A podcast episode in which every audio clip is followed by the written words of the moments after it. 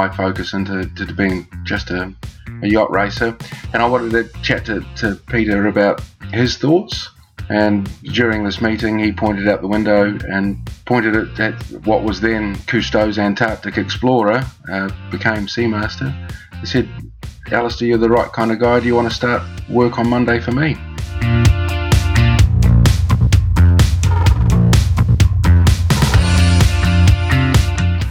Yeah, I'd, I'd probably be dead.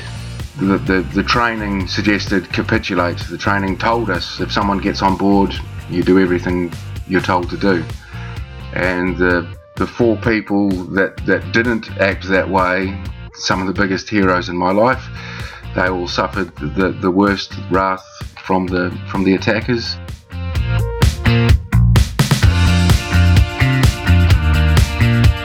If you can sail around New Zealand, you'll see worse weather and worse sea conditions doing that than you would in your average passage from here to the islands. We are spoil, spoilt for our training ground. New Zealand can offer so much. Um, you know, a, a calm sea never created a, a great sailor.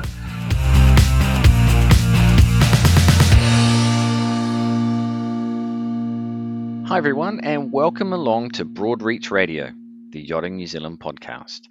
My name is Michael Brown, and today we talk to Alistair Moore, who is probably best described as a sailing adventurer. He was a member of Sir Peter Blake's team on Blake Expeditions, who sailed aboard Seamaster, performing important environmental work, and was in the Amazon in two thousand one when Peter Blake was killed by pirates. Alistair talks about how he was invited to join Blake Expeditions and the joy of working with his childhood hero for two years, as well as that ill-fated trip up the Amazon and what he was doing at the time of the attack.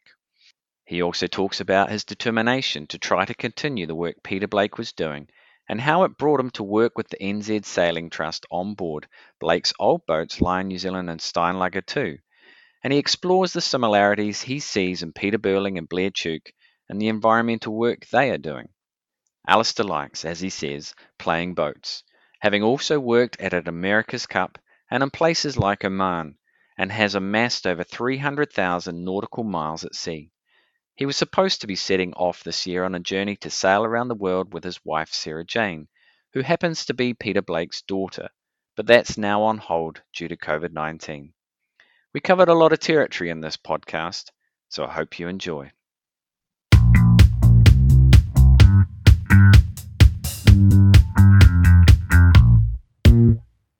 Alistair Moore, welcome to the show. Thanks, thanks for having me along. Well, it's great to have you. Um, Now, I talked a little bit about your background in the introduction, um, but I wondered if sailing adventurer best summed you up. How would you describe yourself and your, I guess, sailing career and association with sailing?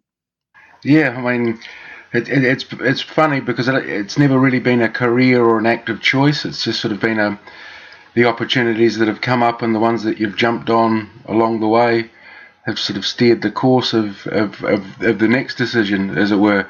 But yeah, it, a, a sailor, a person that loves being on the water and at sea, and if, if he can turn the engine off and um, make headway, he's very happy. So why do you think your why this way and your, your happy place is probably a few a few miles offshore? Yeah, it's it's an odd one. It's um, I mean, I, I grew up on Herald Island, sort of the upper reaches of um, of the Waitemata Harbour, and from a very early age, sorry, from a very early age, just was fascinated by everything that floated, and um, yeah, every opportunity to uh, to be on the water. This is from sort of two or three or four years old.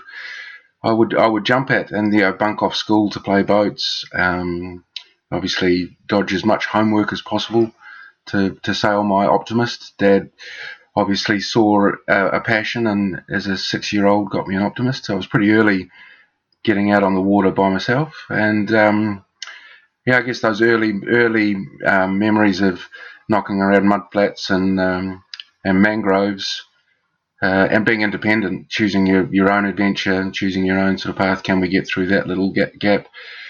And learning the, the consequences when you get it wrong, but doing it from an early age in a And at the time, I, I guess people still do it, but maybe not to the same frequencies as they did when I was growing up. Now, of course, uh, kids listening out there, we don't advocate bunking off school, so stay in school. definitely, definitely. um, but Alistair, you're, you're probably best known for your work with Sir Peter Blake and the Blake Expeditions um, on Seamaster. Um, so just specifically, how did that role come about?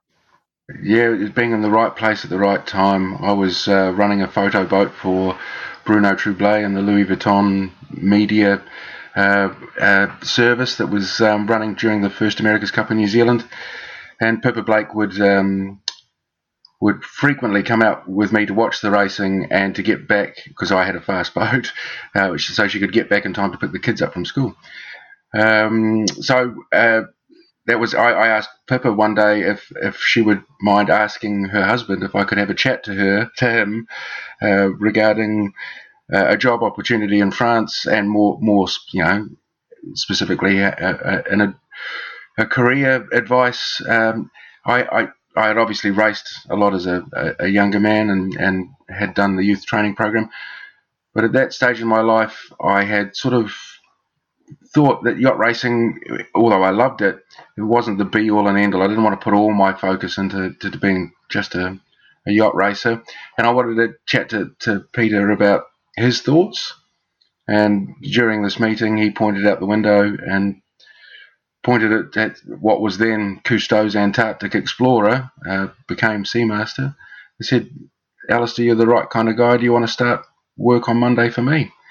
Um, it was out of the blue. It, it, it, it leveled me. I never ever thought I would be working for my childhood hero, but at twenty-one, twenty-two, just, yeah, just after my twenty-second birthday, Pete said, "Come and work for me," and yeah, it was um, to talk about life changing. It, it, you know, this. I, yeah, I'd never ever thought I would be going to Antarctica with my childhood hero, and um, doing cool stuff. So, yeah, that that meeting um, really did uh, change the trajectory of of what I thought work was, and um, yeah, and. and it hasn't been pale since, but certainly working under a leader such as Sir Peter uh, proved, you know, showed firsthand how effective a, a strong team can be. And what were you employed to do with Peter? You know, as, as I started as the boy, I was the the deckhand. Um, started with the uh, all the horrible work, you know, cleaning bilges and. Um, Um, a deck gear maintenance uh, obviously had been around sailing boats, but it was all huge. All this gear was so foreign to me, coming from, you know, a, a smaller boat kind of background, and um, yeah, so it was a it was learning on the job. I was lucky enough to have really good crew around me to learn off. Um, Sean Kelly was the engineer when I started, and he was uh, you know I just followed him around and learned learned the systems of the boat. We had seven months in Auckland doing a refit um, after uh, Team New well just before Team New Zealand defended the cup, and then um, yeah we we took off uh, early in the new year uh, across the Southern Ocean. Um, my first well it was my second ocean crossing. I'd sailed up to Fiji once before, but you know that was only a delivery, wasn't racing. This was a a proper adventure for four weeks at sea, uh, down to, you know, sixty degrees south, some proper proper Southern Ocean weather. But on a on a boat like Seamaster, we were very spoiled. It was like taking a uh, a ski lodge to sea. Um, very very very comfortable and warm and dry, and and a, a very good galley. So compared to, to Peter's previous uh, laps, he was he was. Um, uh, just in heaven, thinking that was the best thing. Obviously not fast sailing, but uh, very safe and comfortable, and and awe-inspiring to be around those huge rollers that that charge around the Southern Ocean in such a safe, strong vessel. Uh, it was a phenomenal f- first big passage for me. Um, look back at it with the the fondest of memories, and um, yeah. So that, that that one chance meeting, obviously I had the gumption to to ask Lady Pippa if, if she'd hit up her husband for, for some young Kiwi to have a chat with. But uh, yeah, because of that one conversation with Peter, my life went from probably a you know very commercial orientated marine life to a far more adventurous, far more um, uh, bigger, I guess. Just rather than thinking about me, made me think about others more. And um, yeah, haven't looked back. Wouldn't wouldn't change it. So you, you talked about um, Peter Blake being a childhood hero of yours. So was he? Did he sort of live up to your uh, p- expectations? You know, was he the guy that you had in your mind? It's it's funny. I get that asked that. Well, yeah, he as as a child and watching him, you know, from Ceramco days. I was a five year old, and then Lion, and then Steinlager, and then Enza. Uh, then the Cup, the first Cup in ninety-five that we won, obviously the Cup before that in ninety-two with the Red Boats. I've always seen him on T V or, you know, heard him on the radio. Uh, my father had, you know, obviously met him a couple of times at different yacht club things and things and always spoke very highly of him as a as a person in person. And then spending two years living on Seamaster with him there ninety percent of the time, you really get to know a person. And there were times when I would disagree with his, his the way he handled the situation, and then a week, a day, sometime later, the reason why he was acting that way or the way he dealt, dealt with that situation that way would become clear. So I, over time, those two years, um, he surpassed my expectations.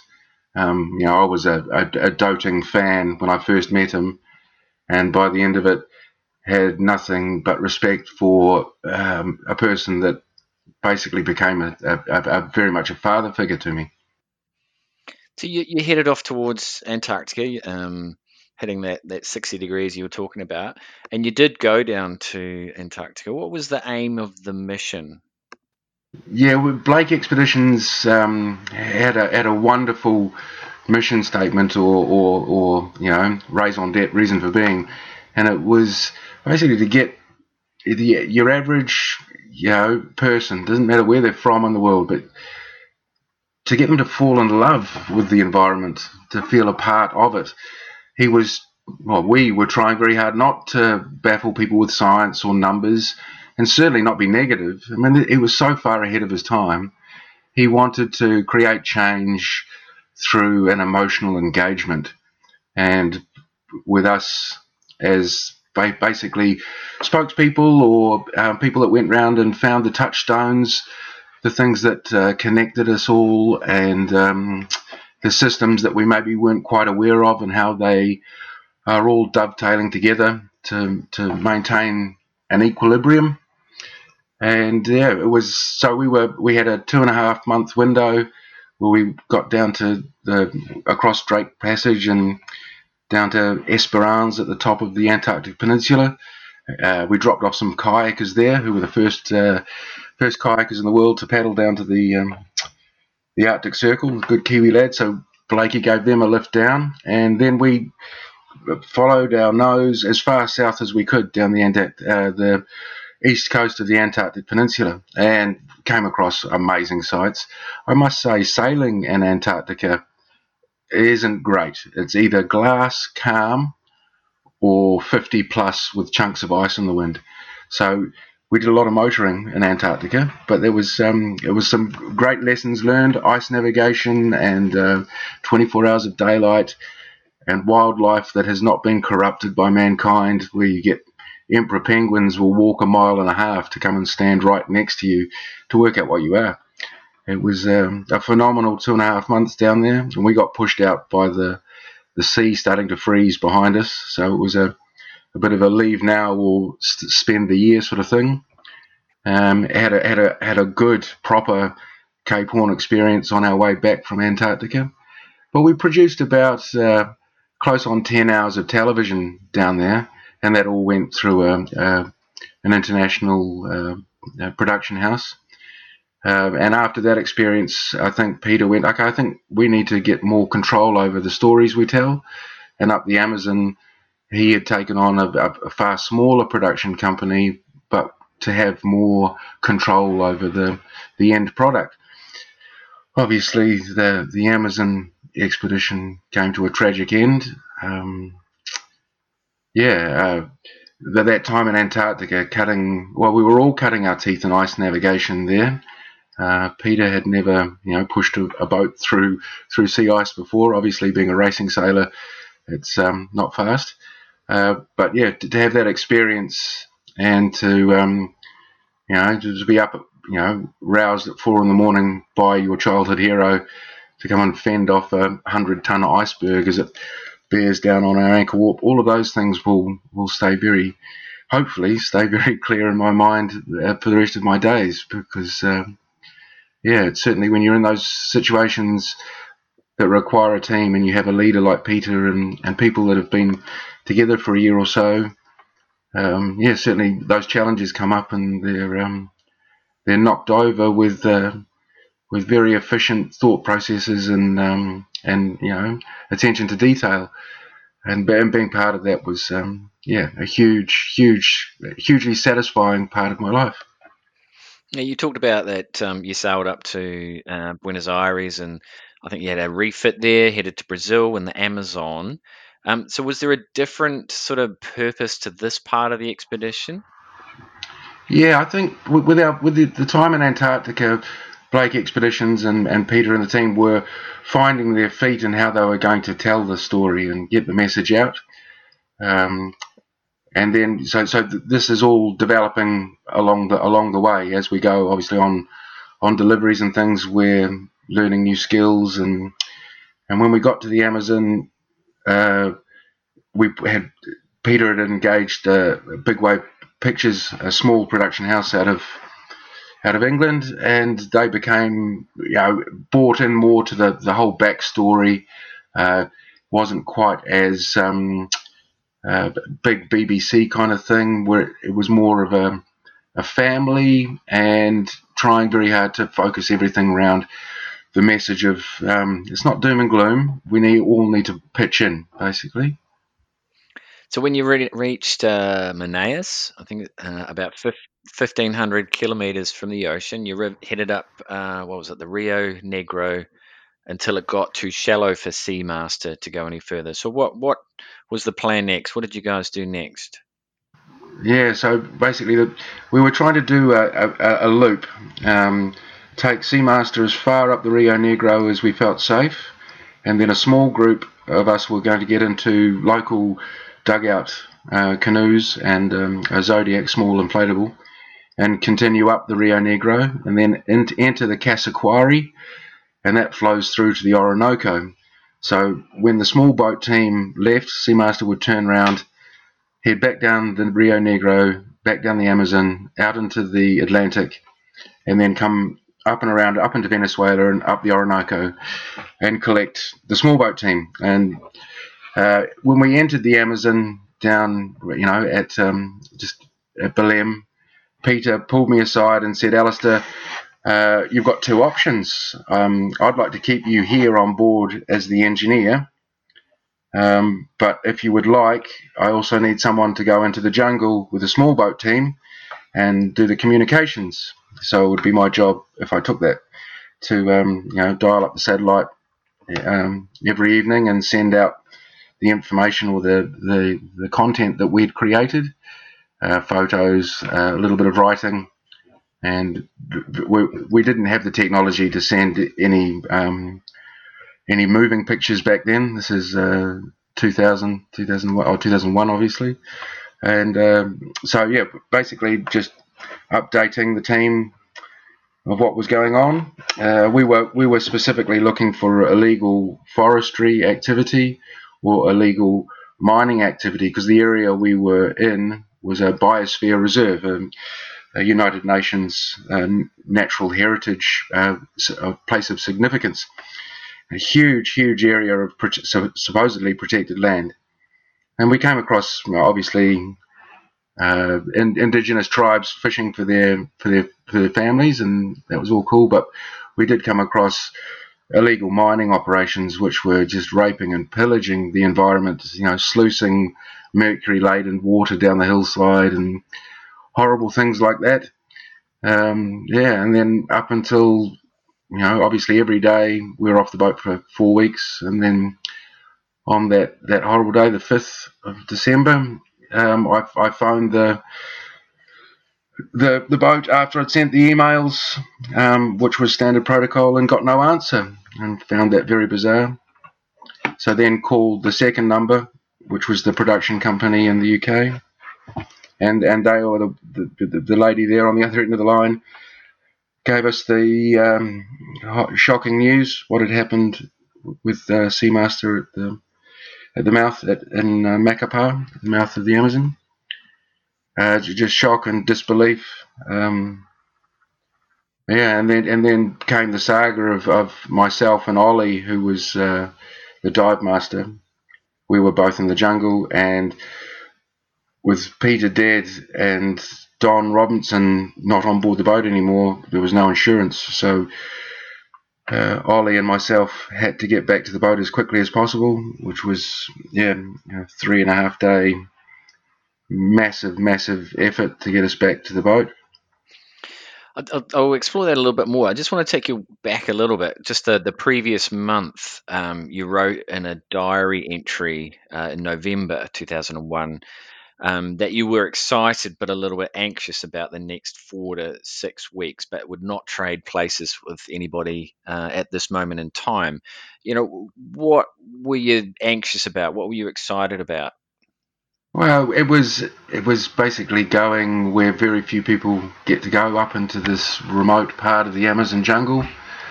Uh, sort of a, a boyhood adventurer's dream, something I never thought would come true. And when Peter mentioned the, you know, if you want to go in, in this, the small boat uh, team, the, there's a position there for you. I don't think I waited more than three seconds to, to answer him. Um And and through that decision, uh, Peter then called my father.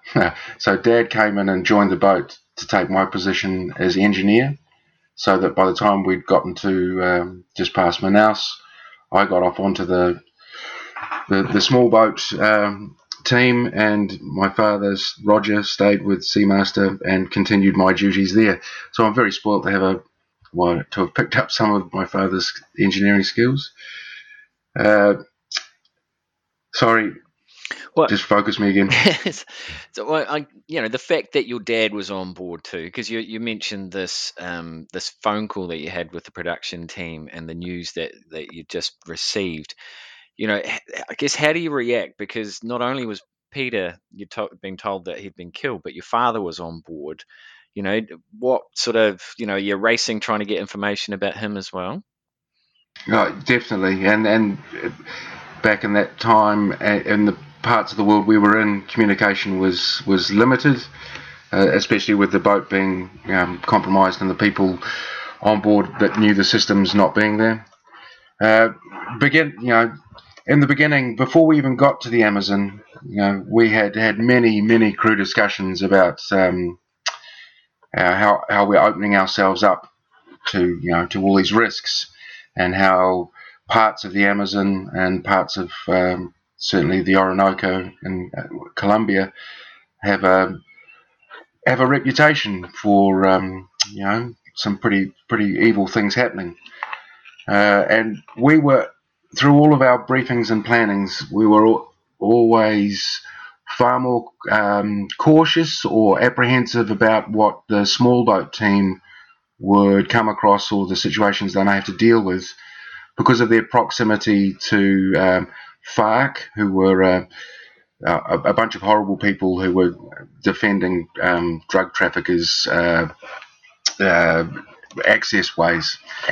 So we felt through all our plannings that the small boat people would be more at risk, and the, the, the big boat Seamaster would be a hard target for an opportunist. You know, it would have to be a very well organised and, and very courageous group of people that would want to take on a hard target like that. So all of our plan, I mean, we had a an ex um, Navy SEAL as part of the small boat group. Um, you know, th- there was there was a lot of energy put into thinking about the security of people, and and and and, and planning for it and, and training for it. Um, I wasn't there when the obviously I was in the jungle when the the river pirates, whatever you want to call them, boarded Seamaster and, and did what they did. Um, I, there's not a day that goes, you know, I go where I don't think if, if I'd been on board, would something have been different? Could I have diffused the situation? Would it have been a rugby match? Would I, you know, would I have suffered the same fate as Peter? Who knows? But it's it's that question that you always run through your head. You know, would would me having been there uh, change the outcome of the situation? I'm guessing, you know, having played it through your mind so often, what do you think you might have done? Well, luckily, luckily being tight mates with everybody that was there, and, and to this day, um, yeah, I'd, I'd probably be dead, um, because the, the the the training suggested capitulate. The training told us if someone gets on board, you do everything you're told to do, and the the four people that, that didn't act that way, you know, um, some of the biggest heroes in my life, they all suffered the, the worst wrath um, from the from the attackers. So yeah, who knows? Probably I wouldn't be here to have this conversation with you if I was still there. Yeah, if if that rugby playing pack mentality, um, uh, rush of blood to the head. I don't know if you. Yeah, you know, if that had been there. But then equally could have been a well, I did know a little bit of Portuguese. I could have been the peacemaker. Who knows? Quite sobering, isn't it? Very much so.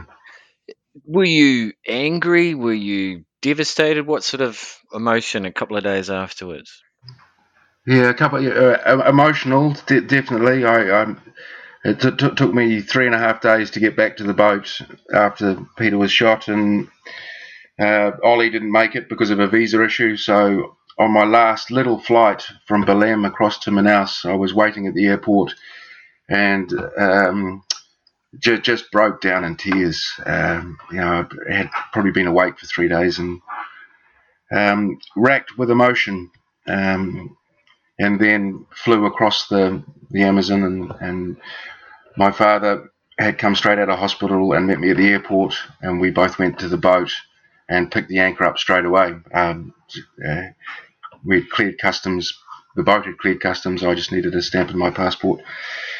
And away we went uh, uh, to, to get out of there, um, to get the boat away from, from where it all happened.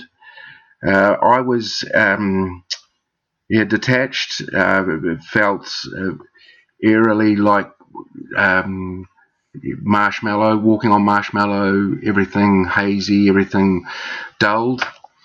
Um, the the sail from from Manaus, sorry, from Macapá up to Tobago was very cathartic. Um, I think we we must have sailed through a, a, a an there was one evening where we must have had more than one hundred twenty shooting stars. And there was all these natural wonders going on. Um, it was a yeah, a very, a very cathartic, very inward time. Um, I had the, this this huge, huge passion and burning fire inside me to, to keep it going, to keep Blake Expeditions um, at the forefront, as it were. Uh, but on, on getting back to New Zealand and Um, Yeah, the, the whole surreal travel back to New Zealand, and then a day later, the, the memorial service at the um, War Memorial Museum. What a huge day that was! With so many people out mourning, and um, yeah, and then a chance meeting with some some of Peter's good friends from Team New Zealand days and earlier that summer uh, convinced me that without Peter, the the uh, financial side of Blake, it, it just couldn't happen without Peter's um, charismatic leadership and contacts, his ability to to get people like Omega and Toyota and many others to, to sign on to something that um, is inherently good. For, for someone who was so passionate about continuing it then, how much of a blow was that for you personally? Massive, um, yeah, and and w- without an invite from um, a gentleman named Etienne Bourgeois to come and help him, because he, his eyesight was failing, to come and help him and his family go sailing for, for a summer holiday on his boat in France. Without that, to, oh yeah, I think I would have been a little bit lost. So to, to get taken out of New Zealand to go and hang out with a French family and go sailing in, in you know, very relaxed um, cruising kind of uh, environment was a, was a, a, a great two months. And then off the back of that, suddenly I'm plugged into some match racing. So uh, almost not full circle, but through weird contacts and well, no, through good old friends and and opportunities coming up. Um, you know, I, I, Jess Gran Hansen, a Danish match racer, asked me to join his his team for the two thousand two uh, Swedish Match Cup, which was the World Match Racing Series back then. And so, yeah, the, the sailing was was what where the where the energy went. Um, I felt after the season on the tour that just going yacht racing probably wasn't good enough. My my original feeling, after, you know, after the, the youth skiing was, I love it, but it's it needs to be more. Um, and then Etienne bought Seamaster. It was such a strange, strange situation, but Pippa called me. We'd, we'd speak once every couple of months, and um, yeah, two thousand four. Three, end of two thousand three, she called me, and I happened to be sitting next to Etienne, and she said, Alistair, do you know anybody that would buy Seamaster but keep doing what Peter was doing with it? And I went, funnily enough, Pippa, I do. And I passed the phone to Etienne, and a week later, we'd gone and visited the boat in Newport, Rhode Island, and he said, yep, we'll have it. So he bought it off Pippa for what Peter had bought it off the Cousteau's Foundation. So it was a beautiful, um, genteel deal.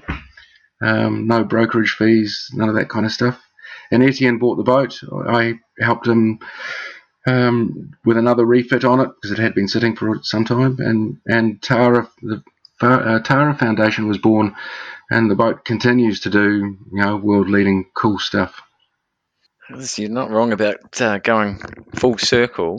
Um, I wouldn't mind just sort of taking a couple of steps back in this this journey of yours, because um, obviously the the Peter Blake legacies, you know, continue to play uh, a big part in your life. Um, so we'll, we'll let's look at that a little bit later on. But um, I thought it'd be useful um, to let people know sort of how you got to this place a little bit more.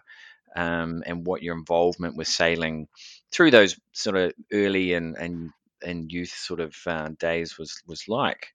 Um, now, I was doing a wee bit of research on you, and there's a story that cropped up that at your twenty-first, your dad told a story about how you were conceived on a cruising yacht, and that you were only two weeks old when you first went away on a boat. So, look, I'm guessing that boats are pretty much etched in every memory of your childhood there is. Yeah, certainly not, not far from it. Um, yeah, Dad had a, a, a cruising boat he'd, he'd built when he was in his twenties, um, and we lived on the water's edge, really fortunate.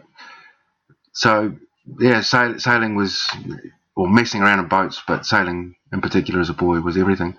So I was a member of the Herald Island Boat Club uh, from about the age of six, uh, but then through schoolmates, uh, Dan Slater, a good high school friend, Uh, convinced me at I think the age of eleven I should really be doing some more competitive sailing. So come across to Murray's Bay and let's get your P class up to speed. Uh, by this time, sailing in a P, and um, yeah, that was that was a, a, an eye opener to go from knocking around um, sort of uh, the marks as they're laid to sailing proper windward lewards and seeing how competitive people get at, at with mark roundings, and there was an eye opener coming from, you know, what I felt a little bit countrified maybe, um, and then the, the hard, fast, and heavy world of, of Murray's Bay. I did two seasons there with the P class, uh, but was growing quite. I was quite a, a big adolescent, I guess. So yeah, at at thirteen, I was sixty kilos, and the, so the P class was gone, and it was a decision whether it was a Starling or do I go straight to a laser. And it was actually my father that suggested, well, what about keelboats? It doesn't have to be a dinghy. and uh, there was a, a reasonably reasonably sorry looking um, Jim Lidgard designed plywood quarter tonner multi-chine that was up the creek at Greenhithe, and the guy had a for sale sticker on it.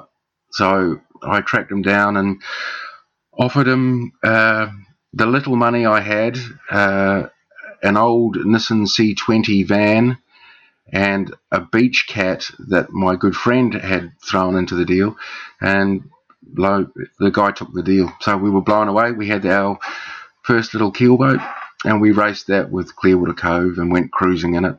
As a fifteen-year-old, sixteen-year-old, I sailed it all the way to Hahei and then up to Omaha via Barrier. Um, so the keelboat was great experience, not as much racing, but good for the seamanship side of things. And then Dan Slater put, putting more pressure on me. He said, you should really go and have a chat to Harold Bennett. I think some you you would get a lot out of the youth scheme run by the Royal New Zealand Yacht Squadron. So a fifteen-year-old boy turned up on Harold's doorstep and said, this is me. Don't have a huge amount of racing experience, but like boats. And Harold said, yes, there's a, there's a place for you here. And yeah, two days of every yeah, every every weekend for two years, you know, you were committed to it. And Harold was the best coach because he didn't suffer fools lightly, and he called a spade a spade. So you knew when you had it right, and you knew when you had it wrong. So it was it was a good learning environment. And I grew up with guys like, through the scheme, Cameron Appleton and Andrew Escort and Kyle Gunderson, uh, yeah, to name a few. There's a bunch of legends that came through with me. And yeah, when you when you're sailing with people that are well, when you're doing anything with people that are better than you, your skill level comes up quickly. And the two years in the in the youth scheme certainly, um, you know, I'm very, very, very fortunate to have had that time and to to, to have been able to commit to that much of a of a undertaking. It's not not for everybody, but uh, it certainly put me in good stead further in life when it comes to making a boat sail properly. Why do you think, you know, you you said you came out of that thinking I needed more, I want more. You know, and most sort of sixteen-year-olds are probably thinking, how can I make a boat go faster, and how can I turn this um, into a career as a as a as a racer? So why do you think you had a thought different thought process maybe to some others out there?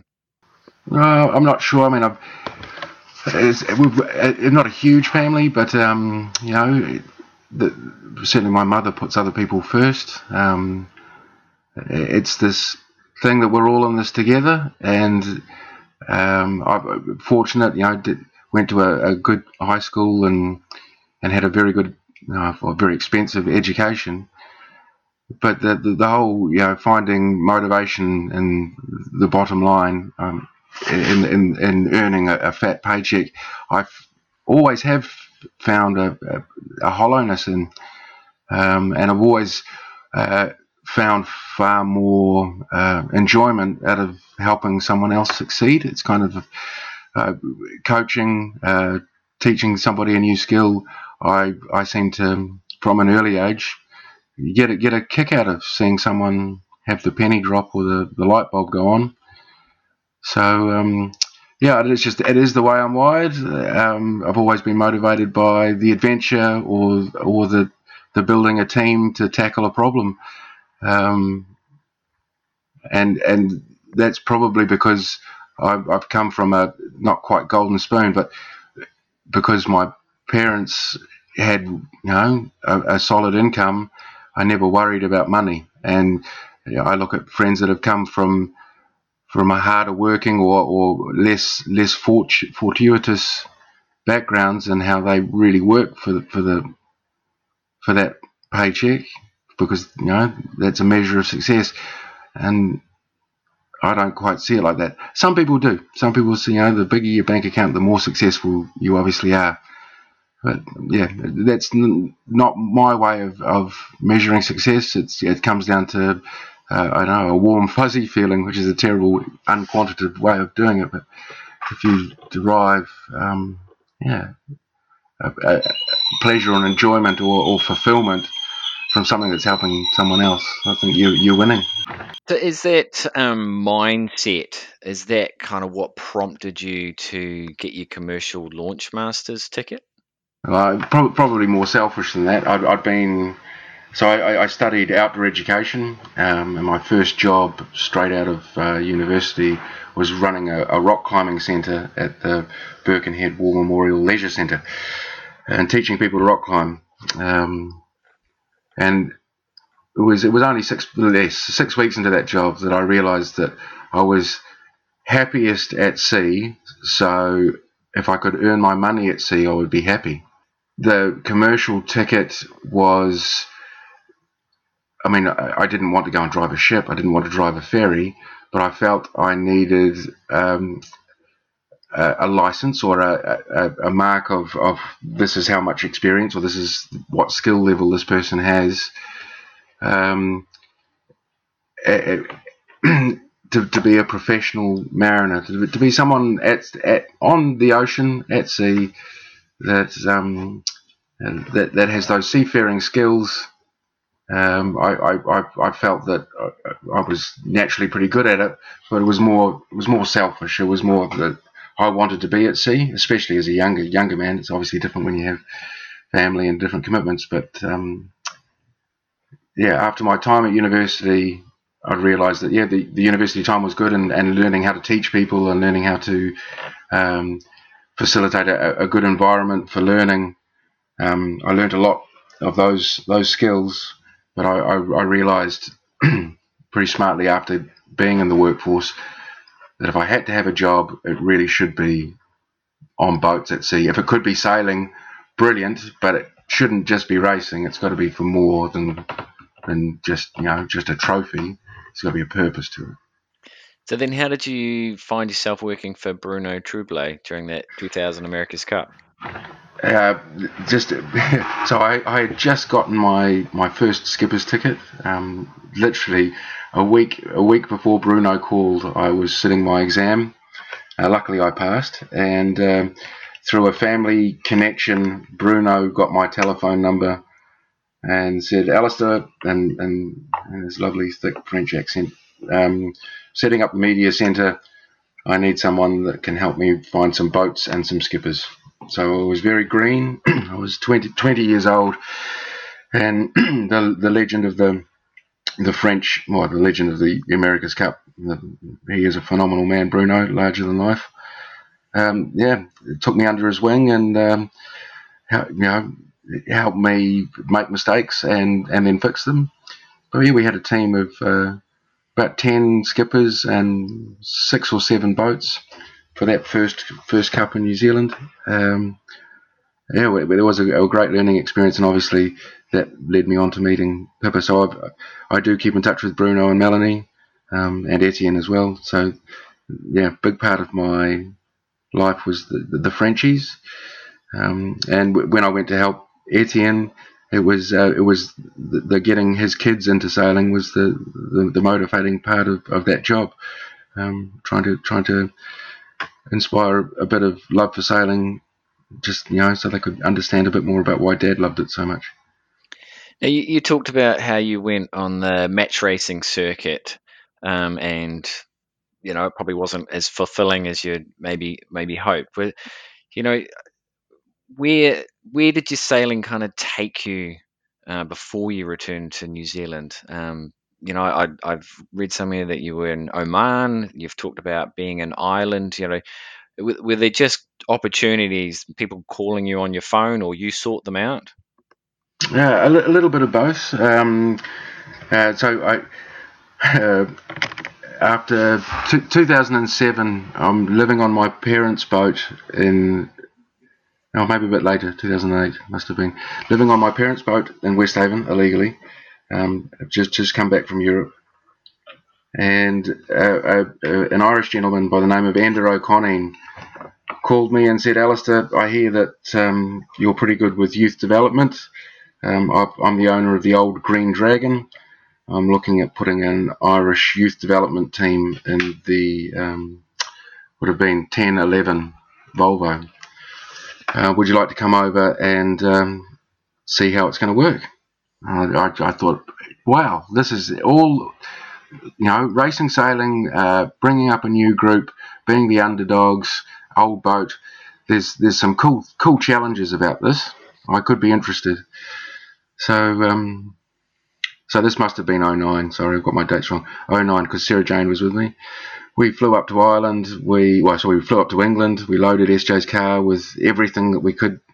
We drove across to Ireland, and um, we were there three days. And uh, after spending, you know, quitting our jobs and, you know, packing our lives up in New Zealand, there three days, and um, Andrew said, "Yeah, sorry, mate, the, the money's all gone. It's not happening."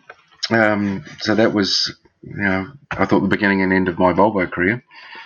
And uh, sitting at, at, so we drive back to England, and sitting at Pippa's house um, on the south coast of England, going, "What are we going to do now?"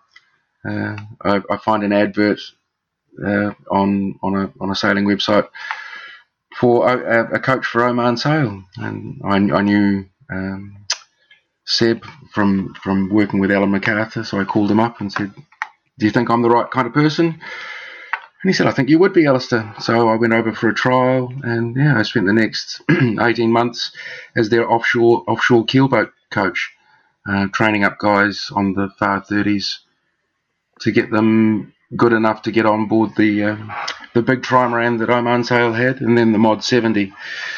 Um, so, yeah, living in Oman for, for the winter and training there, and then taking the boys to Europe for the racing around um, France, did a Tour de Ville with them on the M thirty-four, which was a horrible boat. And then uh, French keelboat nationals, and mainly around France, a little bit on the Solent in England. Um, and then through... At, at at the end of that program, Ender from Ireland gets in touch again and says, um, uh, "I need someone to run the Volvo seventy." So it was a, another strange job where the government of Dubai sponsored the boat to sail a course around the world to promote their bid to host the World Trade Fair in twenty twenty. So yeah, Sarah Jane and I. Um, Got this uh, Volvo seventy and and chopped it and changed it a bit to make it a bit more reliable. Uh, we took the lifting propeller out of it. We put a fridge and freezer in it. Don't tell anybody. Um, and then sailed it on this uh, publicity tour from Ireland all the way to Australia via twenty-two ports um, in obscure countries, all as a billboard and a and a and an activation platform for the the Dubai bid for the World Trade Fair. So that was a crazy job, um, hard work, obviously being stuck between um, uh, an interesting character of an owner in the Irishman and a, and a very, um, very uh, tight contractual um, sponsor like the government of Dubai. But, uh, that was yeah, some great sailing. Volvo seventy is an amazing boat. Um, I wouldn't want to own one, uh, but we've, we had a phenomenal, phenomenal trip. But yeah, difficult working with um, different parties and getting everybody at, at sort of above you to um, be on the same sheet of music. Um, so yeah, it was um, that was Steinlager two coming back to New Zealand, which was the, the motivation to come back to the Sailing Trust. Um, William Goodfellow said at the end of that um, trip, "Well, mate, there's a job here for you if you want to get Steinlager into survey." So um, after after the trying to break into the Volvo world and trying to break into the, well, maybe not break into, but, you know, add some value and uh, steer some, some competitive sailing. It was a it was a, a, a real breath of fresh air to come back to the, the youth development and the, the historical side and, and my own personal connection with the, the Peter Blake story and, and Steinlager and Lion and, and the New Zealand Sailing Trust. They do really cool work. What was your role there? So I, I started, um, I was in New Zealand when Lion New Zealand was gifted to the New Zealand Sailing Trust, and that would have been uh, two thousand eight or nine, and did a couple of races with her. And I actually in two thousand nine did the Sydney Hobart on Lion with some of the original crew members' kids. It was a, a, a good fun race. Um, yeah, it's my one and only Sydney, Sydney Hobart, and I, I don't think I need to do another after that. Um, so yeah, I did the, the two to three years in the the initial setup of the of the Sailing Trust, and then when they got Steinlager, um, and they were putting her into survey as a commercial yacht. Um, that, that's I'm also I like engineering. I like um, boat building and you know, all of those processes. So Steinlager gave me the opportunity to work very closely with um, Ian Cook and, and Y D L and the fantastic team there. Um, so, yeah, working with the Sailing Trust, um, it's certainly not as um, glamorous or as um, adventure-filled for myself personally as the stuff with Blakey and Seamaster. But the reward I got out of it, um, seeing how many people it touched positively, uh, yeah, that that's that. Those uh, twenty thirteen to twenty seventeen, uh, that time with Steinlager and Lion will, will go down for me as um, you know, g- getting the most out, giving the most back. Did you find yourself uh, remembering some of those occasions with Peter and some of the ways he would do things and phrase things and, and sort of take the lead and almost and start implementing them in this N Z L Sailing Trust um, program? Oh, oh, definitely. I mean, uh, forever wading through old footage and uh, the log books. I've got every log entry Peter ever did um, for the on the on the Seamaster Blake Expeditions project, and um, I still uh, pluck gems of of, of of wisdom from his written word. Um, Yeah, many, many times you're sitting there asking yourself the question, what would Blakey do now? And, um, yeah, his, his method of leadership, which was so versatile because it was so changeable, you know, when, when the decision demanded an autocratic leader, you got an autocratic leader. When the decision, when, when the situation was, you know, less stressful or less, you know, um, time critical, it was very democratic. So... Learn, learning his style and the way he could adjust or adapt his style to a situation was all through the New Zealand Sailing Trust and the delivery of um, of an experience on one of his boats. You just talk to me about those experiences. You know, what was the aim of the program, and I guess what did you see in some of those uh, kids who came on the school groups on, on those uh, adventures? Yeah, no, it was. Uh, phenomenal, the cross section of society that that utilized the, the trust over my time there was was was broad. Um, probably thirty to forty percent of the trips were considered low decile, so funding was found from elsewhere to, to get the, the participants on board, um, and then quite a lot of the, the upper decile schools would come through as well, as long as well as uh, university students on, on different courses. And I don't know. You, it was there, certainly for me, the the participants that had had very or little or none experience of, of boats or of the marine environment was seeing the fear, you know, definite fear, turn into actually I can do this over the course of um, the program. Seeing someone outside their comfort zone, working hard to solve a problem. And at the other end of it, um, a sense of achievement and, uh, uh, yeah, basically a, a, a broadening of horizons. And I felt that probably sixty, sixty-five percent of the people that came on board for, for more than one night left with that kind of um, feeling where they, they had surprised themselves, you know, where they, they, they achieved more than they thought they could. And we don't have enough of those experiences in our lives um, to to um, to do good. And the, the whole perceived risk, somebody that hasn't been sailing before gets on a maxi, um, a bigger, heavy old maxi, it, it can be very intimidating. Obviously, for me and for the crew, we, we should be completely at ease with it all. And, um, you know, that should be the standard. You know, we're not outside your comfort zone at all. But to see someone come from being outside, go through the learning process and and and own that learning, and then you know, use those skills to make the boat work, it is a, a beautiful process to be part of and um, well, and just be aware of, just to see happen. And how much of a, a part of that week was environmental kind of awareness? I think any any good sailor You know, obviously you have to have a, uh, uh, an innate uh, empathy with with your environment to make the boat go, um, and, and awareness of what's going on around you. Um, so obviously, you know, there's the, the statutes, the MARPOL rules, and everything that, that vessels must must come up to that standard, and their procedures, you know, can't can't fail any of those rules. Obviously, that environmental message of, you know, there's no rubbish, we don't, you know, there's no no no degradation of the environment. You know, let's maintain it or improve it. But it's also through that how we look after the boat, how we look after each other on board, and all of those subtle little life lessons. If you if you've been sailing with a, with a good racing team, it's just those subtle little things. When someone's trying to get down the companionway, the other person just moves that little bit out of the way to make their job easier. Those little subtle things about being aware of others and being aware of your environment is very easy to come to the fore on a boat.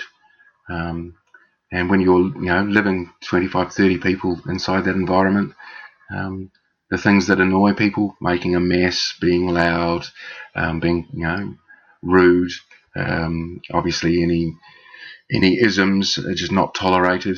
So it, it gives you this environment to, um, you know, remove the technology, remove the interference, and focus on on the here and now. And, you know, that is between the, the humans and between um, each human and, and its environment. Now, you mentioned uh, Sarah Jane. Uh, Sarah Jane is Sarah Jane Blake, Peter's daughter. So um, it's quite the connection Um, there. What, how did that? Um, how did you become, I guess, uh, romantically involved? Because you must have known each other um, when Peter was um, was still alive, and, and met his family. Yeah, yeah. No, it was um, uh, the first time I met. I, I met James first. Actually, James is Sarah Jane's brother. Uh, I taught him rock climbing at the gym I spoke about um, before I met anybody else, and then met Pippa. And then uh, when we had Seamaster in Patagonia, uh, Pippa, James and Sarah Jane came and joined for Christmas. So that was the first time I met Sarah Jane. I was uh, twenty-two and Sarah Jane was seventeen. And I made a pass at her, and she told me in no uncertain terms that she was not interested. Uh, she did not want a sailor, um, especially not a Kiwi sailor. Um, obviously... Uh, we, we then uh, she then joined the boat in uh, in uh, Buenos Aires and sailed up to Rio with us. Um, so we hang up again at, at that time, and then after Peter's death, um, there were quite a few big reunions that, that pulled the, the crew together. And um, part of the, the cathartic process was the next Christmas, uh, my family, mum and dad, and And uh, Pippa and Sarah Jane and James and the Robinsons spent some time at Waiheke together. Um, and we would keep in touch, um, emails and things. And then I was living in London, and Sarah Jane was living down the road from me uh, with her boyfriend at the time. And uh, yeah, I got on well with him. Uh, my girlfriend got on well with her, and we hung out a little bit in London. Uh, then in Cowes, S J came across for the... the Ladies' Day at Cowes Week, and I was working with Ellen MacArthur at that time, getting a boat ready for the Barcelona World Race. So we hung out there, and then she came to New Zealand to help uh, Workshop E set up the um, the Blue Water Black Magic ex- exhibition in the Maritime Museum. And over that time, I, I helped her out. I you know helped her find a car, and uh, introduced her to some some people, and we were hanging out. And I was actually in Europe at the time, uh, and the, the Trust were getting Lion ready to do the New Mere race, Auckland New Mere, and Sarah Jane had a month off where where she wasn't required at the museum before um, N Z L thirty-two was put inside. So she said, um, oh, do you think I, sh- I should go travelling? And I said, I've got an idea. You should do some racing. You should get on your dad's old boat and race to New Mere with me. And, uh, yeah, in the middle of this race, horrible, horrible conditions. Um, there's, I think we've got twenty-two people on board, and nineteen are down with, with chronic seasickness. So there's only three of us sailing the boat, uh, myself, uh, Sarah Jane and one other. And yeah, in the middle of this storm, there was a look. And yeah, from then on, we've we've been together. It's it's crazy. It took ten years for me to convince her that I was a good option. What happened to no sailors, huh? Yeah, exactly. Mm. Now, the pair of you have done a bit of cruising together. Um, and I think in two thousand eighteen, you set off on a journey. I think you were supposed to go to Europe, um, but you got, what is it, Fiji and Tonga, and then you returned home. Um, so what happened there? Yeah, so after the, after finishing up with the trust, um, Sarah Jane and I put a lot of energy and effort into getting our old wooden sailing boat up to um, Category one, ready to go offshore. And we had a plan to sail back to Europe, to sail back to, to Pippa's house, um, to spend five or six years doing so, um, the easy route through the Panama, but upwind. We were, you know, we we didn't want to go through the Indian Ocean. We wanted to stay where we felt it was safe, and so we planned a route and um, and pushed off, and basically got to Fiji. Sorry, got to Tonga. Relatively good passage, seven and a half days. Uh, went for a swim and noticed a whole bunch of really bad oxidization corrosion on the top of my keel. And it turned out, after three months of searching, that it was a, a polarity issue with our anchor winch.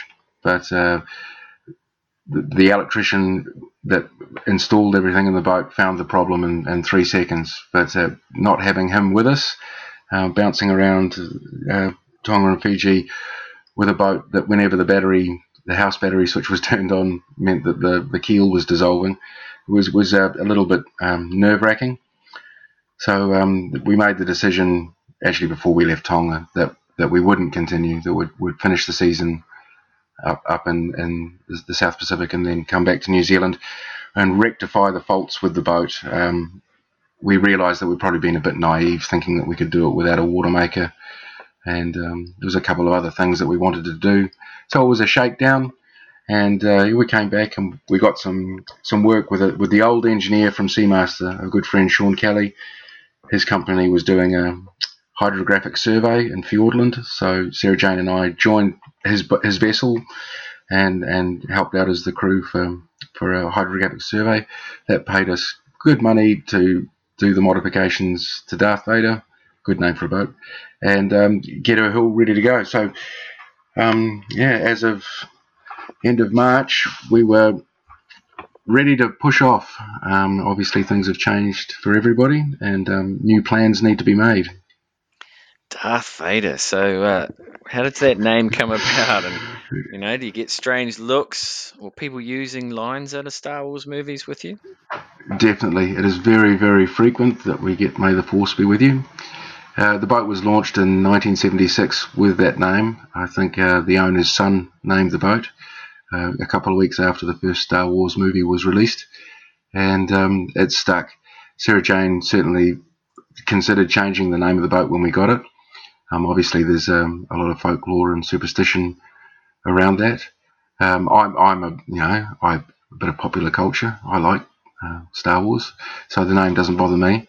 And and the longer we've owned the boat, we've now had it nearly ten years. It's um it couldn't be anything else. It, it, you know, the boat is um uh, hard and mean at times, just like its character. Yeah, it looks like you two have sort of played this uh this story over a little bit more, and you've taken it to a, almost to a new level, um, because you've created a story around the adventures of Darth the Owl, played by you, and Stormy the Cat, played by Sarah Jane. I guess, um, how do you feel about being known as the Dark Lord? The dark, yeah, the, the yeah, dark side sailing. There's all sorts of um, funniness that comes up around it. It was basically um, S J invented the characters to be able to tell the story of our travels uh, with a fictional bent, and um, you know, she's a, a mad fan of. of rhyme and of um, uh, fairy tale, and the owl and the cat have, have always been one of her favourites. So um, actually, what we're if we can't go off sailing around the world, we're, we'll we'll look to go off sailing around New Zealand and take the owl and the cat with us, and they'll they'll evolve and and tell the stories. But yeah, this owl gets very little um, creative license in any dialogue. It's all very well scripted, and um, he's, he's he's got to follow the script, if you know what I mean. Do you just hoot every now and then? You got it. Yeah. So, you know, is the ultimate plan still to do this world trip that you, you know, envisaged sort of two thousand seventeen and eighteen, and then you talked about trying to do it again this year? Is that the ultimate plan? Well, it, it certainly was up until about uh, a couple of months ago. Um, I think with what's going on in the world now, everybody's taking stock. Um, we're obviously very hard-pressed to beat New Zealand. New Zealand is a phenomenal place. We're so fortunate. Um, good leadership, um, strong strong sense of values. But there's a big world out there that I, I still feel needs exploring, and, and cultures visiting, and other people's um, takes on life um, to be explored. But yeah, with with the volatility and, and the potential to become a burden um, on somebody else's um, you know, infrastructure, it, it, a lot of the, the romance is gone. Um, if things settle down, if, if if a vaccine is created, if, there's a lot of ifs. Um, so at this stage, we're not going anywhere in the next year. Um, we will have to get to England at some stage soon because James is getting married, but that's all up in the air as well. So I would like to think um, after the Cup, we have to be around for that, we'll... Um, That, that's one benefit from not going off to Tahiti in, in Auckland for the Cup. But we'll uh, hopefully smartly after that maybe do a lap of the North Island, or maybe not even that, maybe just up round to the Hokianga, have an explore of the harbours I haven't been to yet. Are you working as well? Bit, bits and pieces. Um, uh, my friend Sean Kelly with Pacific Seven out of Tauranga runs these commercial boats. So I've told him as, as long as it's not oil work and as long as it's not... Um, You know, taking from from the planet, I'll help them out. I'm also helping with uh, uh, the Royal New Zealand Yacht Squadron uh, Marshal Program, uh, coaching up the marshals to to look after uh, crowd safety during the Cup. Um, and yeah, Andre and the New Zealand Sailing Trust, Paul Powney, they keep me involved there with bits and pieces. Um, just you know, if if they if they're getting tired, they need someone in to, to add some some energy. Um, I'll, I'll jump in there. Uh, we're very fortunate that our tenants, um, we've got a small house on Waiheke, and our tenants um, are, are very keen to stay, to, to stay. So living on the boat over winter, we never planned to do that, but um, oh, it, it's um, we do like our, our little wooden cave that we climb inside, turn the heater on. And get the lightsabers out every now and then. Yeah, uh, yeah occasionally, occasionally a bit of dress up. Mm. Um, quite a lot of people do go cruising, don't they? So, but not all sort of go offshore. You know, they're not all as brave as and, and adventurous as you. But you know, what would you say, I guess, to anyone contemplating doing this, uh, assuming that we're in a non-COVID world? Yeah, the, the non-COVID world. I find that. The, One of the most rewarding things, you know, per, you know, personal kind of thing for me is that that um, gaining that new horizon, crossing crossing an ocean, and, and getting to your destination by sail is, um, for me personally, one of the most rewarding things I can do. Um, it's never something to be taken lightly. Obviously, it's that whole thing of preparation, preparation, preparation. The boat has to be ready. You have to know your boat. Um, and but, but in saying that, if you can sail around New Zealand, you'll see worse weather and worse sea conditions doing that than you would in your average passage from here to the islands. Um, we are spoil, spoilt for our training ground. New Zealand can offer so much. Um, a, a calm sea never created a, a great sailor. Um, we are... fortunate with testing conditions, uh, changeable conditions, and seasons that, that that really affect how strong the wind is and things like that.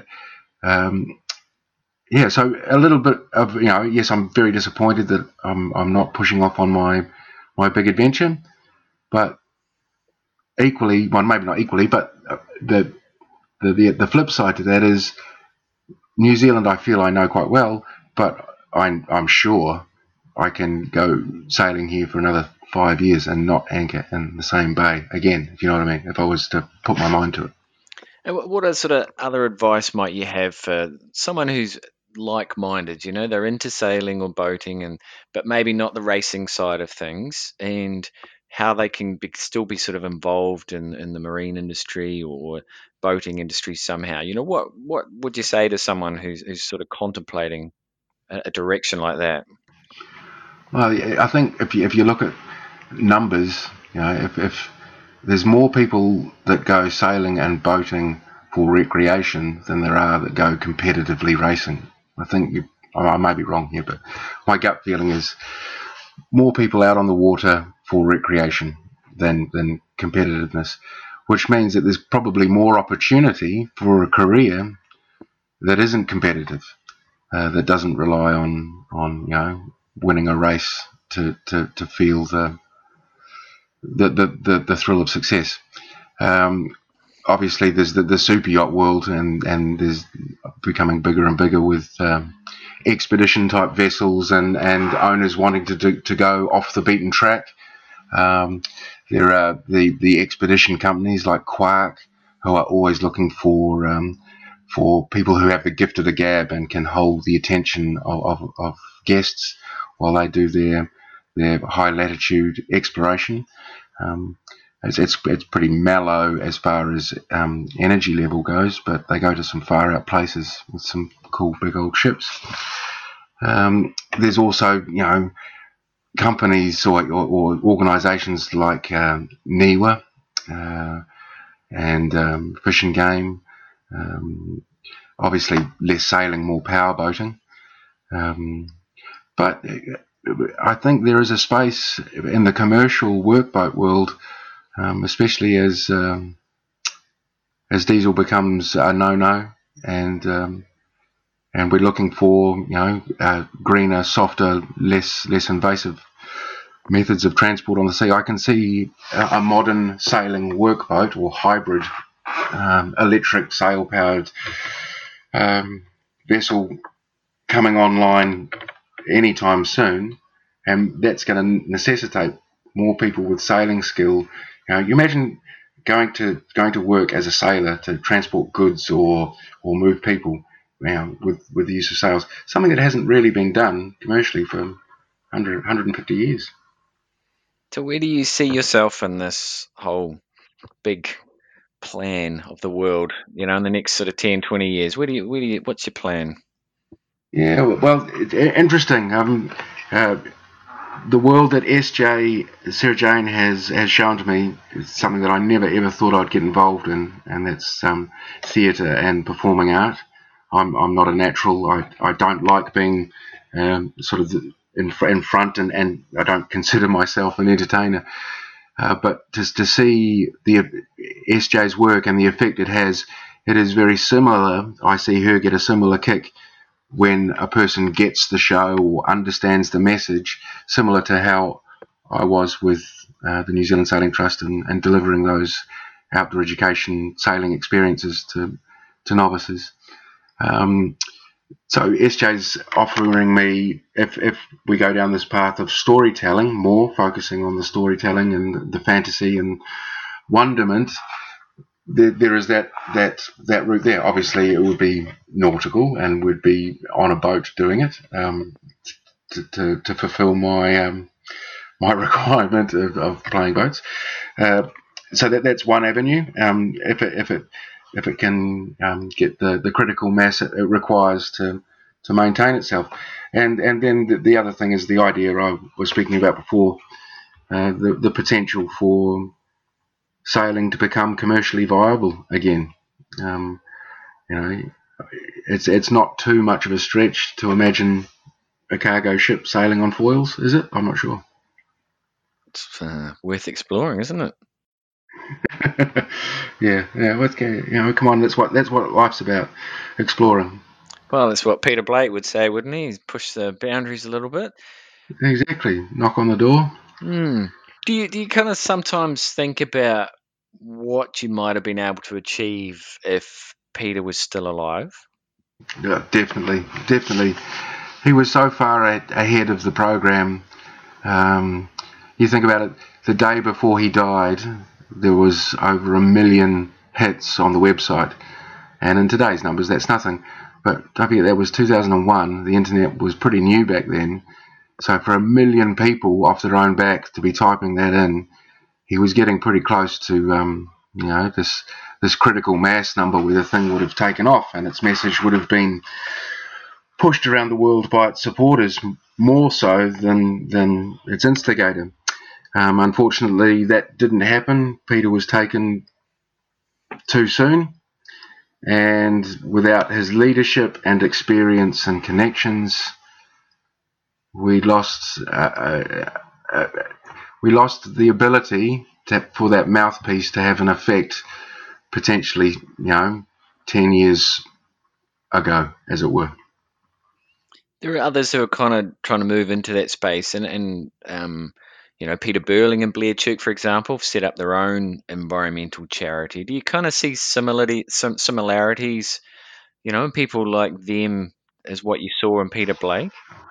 Uh, definite similarities. Um, yeah, the, I know both the, the, the lads reasonably well, and they're um, consummate professionals. Uh, but I think it was the, the Volvo experience that opened their eyes to not only how big the place is and how wonderful it is, but in in their potential for for, for making a change. They've um, They've got the attention of a lot of people. Um, they're they're very good role models. Uh, obviously, you know, you can't take anything away from their sailing. They're, they're next level with their um, their total package. You know, tactically, um, you know, meteorologically, and and uh, technique, in a, in a league of their own. Uh, but to see the social conscience come through, it's inspiring. And um, it shows they're, they're about more than just winning yacht races. Maybe they'll get a boat and go down to Antarctica and do some stuff like uh, you were doing twenty years ago. Yeah, well, I'm, I've, I've certainly, you know, certainly hear rumours and, and, and great ideas. I think these guys have got a little bit more of a competitive life left before they go off exploring. Um, they've got they've got we've got one one important date that they've got to sort out. All right, once they've got that one under the under the belt, we can discuss the next one. Yeah, but it never stops with those two, isn't it? It's the no. Olympics, if they go ahead uh, following that, and whether they go back and do another ocean race, who knows? Exactly, mm. exactly. Um, I, I guess just finally, you know, what more do we need to do as, you know, yachties, boaties, and, and even people um, when it comes to, I guess, you know, the environment and what, you know, you and, and Peter were sort of uh, talking about twenty years ago? Yeah, I, I guess, you know, those, those, those wonderful sort of uh, sun sun going sunsetting moments, sitting on the deck discussing the world, usually around a game of Scrabble. Uh, Pete would ask those kind of questions. And my answer back then, and it is the same now, is empathy, more empathy, the ability to put yourself in somebody else's shoes. um, that if, if you've got empathy for your environment and empathy for your um, for your community, um, we you know it's, it's it's less us and them. It's it's less sort of you know it's less about the individual and more about the, the commonality. Because from my experience, you know, playing boats all over the world, and, and if, from rich countries to poor countries, we are. It doesn't matter what colour you are. We are far more similar than we are different. You know, everybody has far more similarities and wants and desires, and they're all, you know, within cooey of each other. So if you can have that empathy and respect for other people and your environment, it's so basic. It sounds so simple.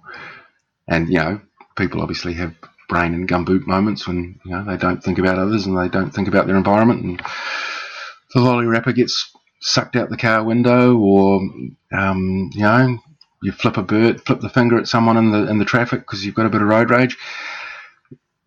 It's it's about, you know, catching yourself before it gets to that point. You know, not letting the, the rubbish blow around in the car, and and having a deep breath before you you mouth off at someone or, or react to a situation that is just that, you know, a rush of blood to the head rather than a, a considered think about it, then act.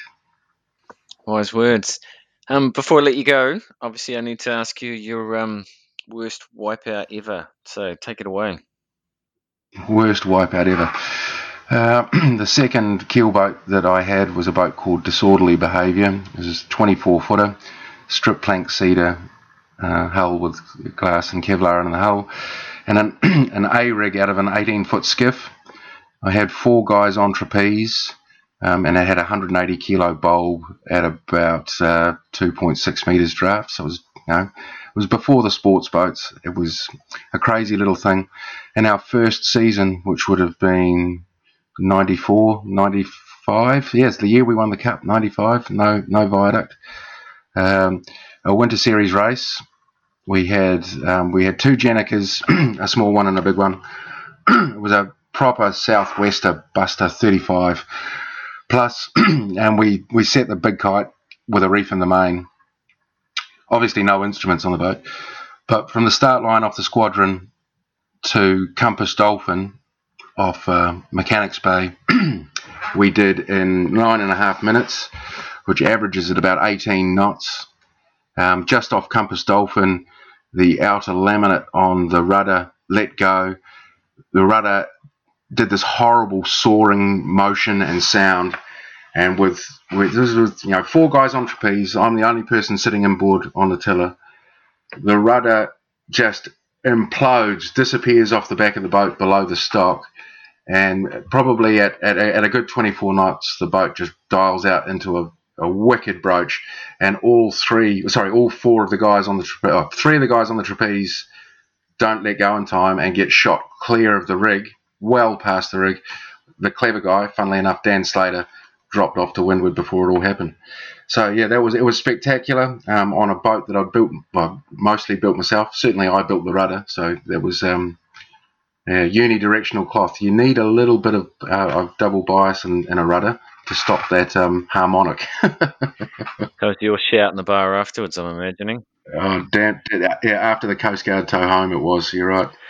Well, um, Alistair Moore, thank you so much for joining us on, on Broadreach Radio. It's been a really interesting insight, uh, I guess, into not only your um, life, your career, um, but also that, and you know, in the work of Sir Peter Blake and Blake Expeditions, and, and the ongoing, I guess, environmental work of, of the organisations like uh, New Zealand Sailing Trust. So, um, thank you so much for joining us and, and sort of uh, letting letting us explore those um, topics.